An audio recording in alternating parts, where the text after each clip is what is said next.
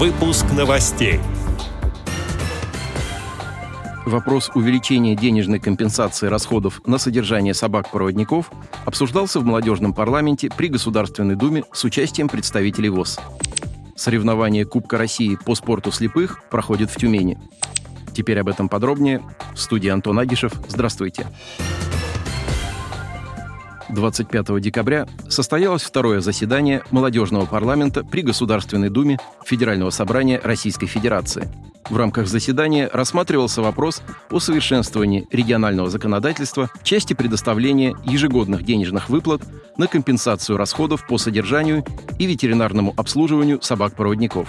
В мероприятии приняли участие вице-президент ВОЗ Александр Коняев и генеральный директор Российской школы подготовки собак-проводников ВОЗ Артем Астанин. Законодательной инициативой об увеличении ежегодной денежной компенсации инвалидам выступила заместитель председателя по законотворческой деятельности молодежного парламента Алена Миронова.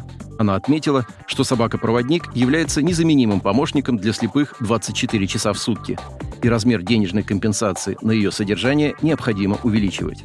Например, в Красноярском крае затраты на содержание и ветеринарное обслуживание собаки составляют не менее 115 тысяч рублей, поэтому в регионе принято решение о дополнительных мерах поддержки. Председатель Комитета Государственной Думы по труду, социальной политике и делам ветеранов Ярослав Нилов в своем выступлении поддержал предложение молодых парламентариев как законодательную инициативу, а также отметил, что такие вопросы требуют дополнительного финансирования и их нужно проработать при подготовке бюджета на 2025 год. Генеральный директор Российской школы подготовки собак-проводников ВОЗ Артем Астанин в ходе своего выступления напомнил, что собака-проводник – это техническое средство реабилитации, входящее в федеральный перечень ТСР. Этих уникальных собак готовят только в двух учреждениях нашей страны. Всего в России в настоящее время около 600 инвалидов по зрению, владельцев собак-проводников – это не так много, но зачастую это связано с недостаточностью средств у инвалидов по зрению на содержание собаки-проводника. Как отметил Артем Астанин, в некоторых регионах, например, в Приморском и Красноярском краях, а также в Амурской области, есть дополнительные меры региональной поддержки. Кроме того, генеральный директор школы подготовки собак-проводников ВОЗ затронул не менее актуальную тему существующей очередности на получение собаки-проводника и попросил поддержать инициативу ВОЗ по увеличению финансирования из средств федерального бюджета. Также Артем Астанин выразил готовность увеличить количество собак, подготавливаемых школой, до 100 собак в год при увеличении размера субсидии.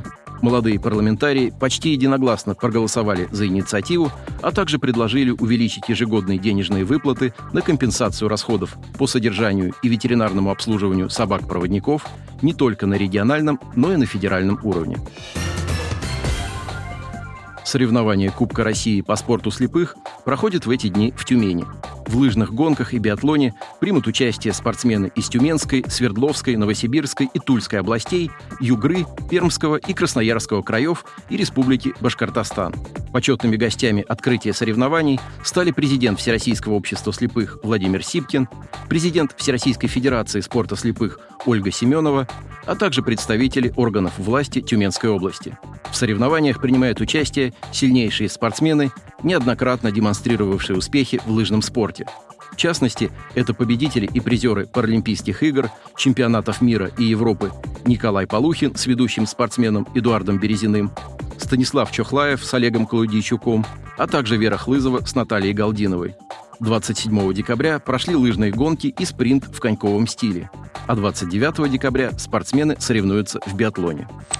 Отдел новостей «Радио ВОЗ» приглашает к сотрудничеству региональной организации.